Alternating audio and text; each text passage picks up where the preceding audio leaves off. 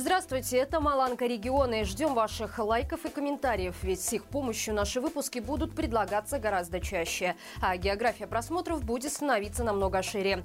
А значит, именно от вас зависит, насколько большая аудитория сможет узнать всю самую актуальную и правдивую информацию о Беларуси и ее регионах.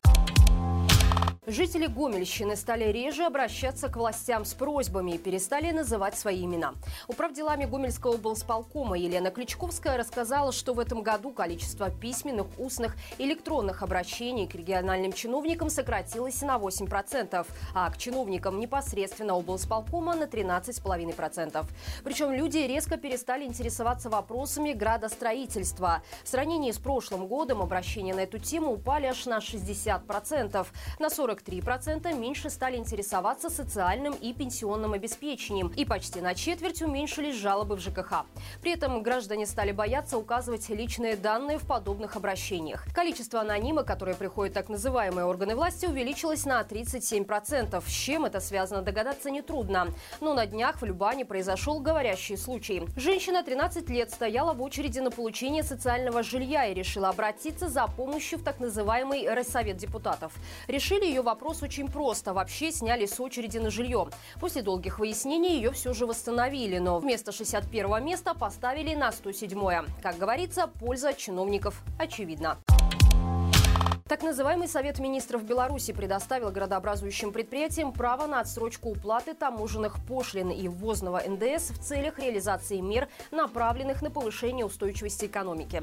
Эта льгота распространяется сразу на 108 предприятий в разных регионах страны.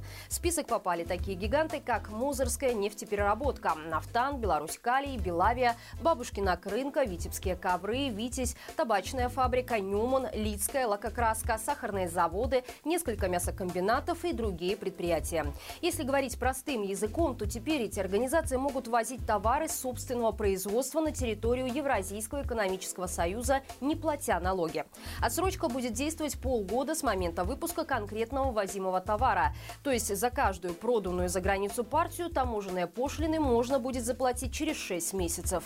Такая же отсрочка предусмотрена и для оплаты НДС в случае выпуска товара для внутреннего потребления. То есть кабинетные умы посчитали, что что намного дешевле полгода не получать никаких отчислений в казну от якобы ведущих предприятий страны, чем требовать выплаты налогов, а потом выкупать их многомиллионные долги.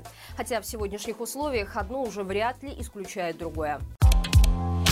Эпопея с Миорским металлопрокатом получила очередное продолжение. В свободной экономической зоне Витебска зарегистрировали нового резидента, который должен заняться развитием завода белой жести. Общество с ограниченной ответственностью металлопрокатная компания гарантирует значительный рост объемов производства экспортно-ориентированной продукции и вовлечение в экономику Миорского района большего количества производственных работников.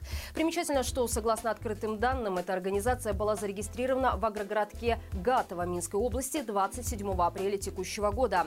То есть всего через несколько дней после рабочей поездки в Миоры так называемого премьер-министра Романа Головченко. Именно после этого визита и зашла речь об экономической несостоятельности и еще недавно прибыльного предприятия. Хотя позже нелегитимный потребовал прекратить банкротство завода, 10 ноября состоялось заседание экономического суда Витебской области. Согласно решению суда, из-за неявки в суд представители австрийской ММПЗ групп судебное разбирательство перенесли на 27 декабря.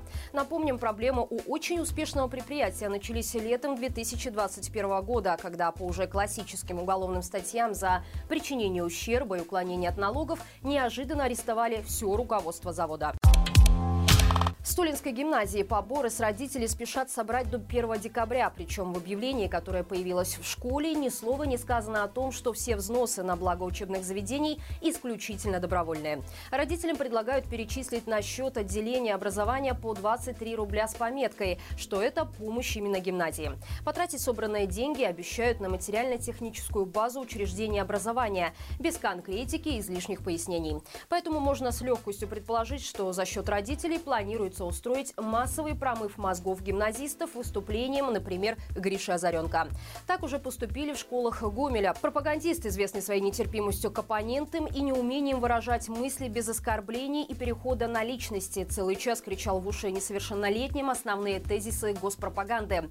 Хотя уровень заинтересованности детей, который отлично виден на фото с мероприятия, не может не радовать. Интересно, что назвали это мероприятие «Будь в теме», достоверно по-белоруску, то есть все три тезиса не имеют никакого отношения к выступавшему Григорию.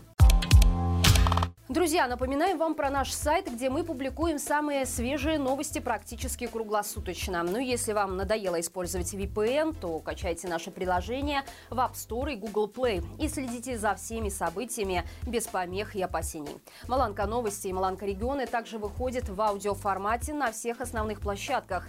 Ссылки на все наши ресурсы есть в описании к этому выпуску. Ну и не забывайте делиться с нами информацией через наш анонимный чат-бот, адрес которого вы сейчас видите на своем экране. До встречи завтра и живи Беларусь!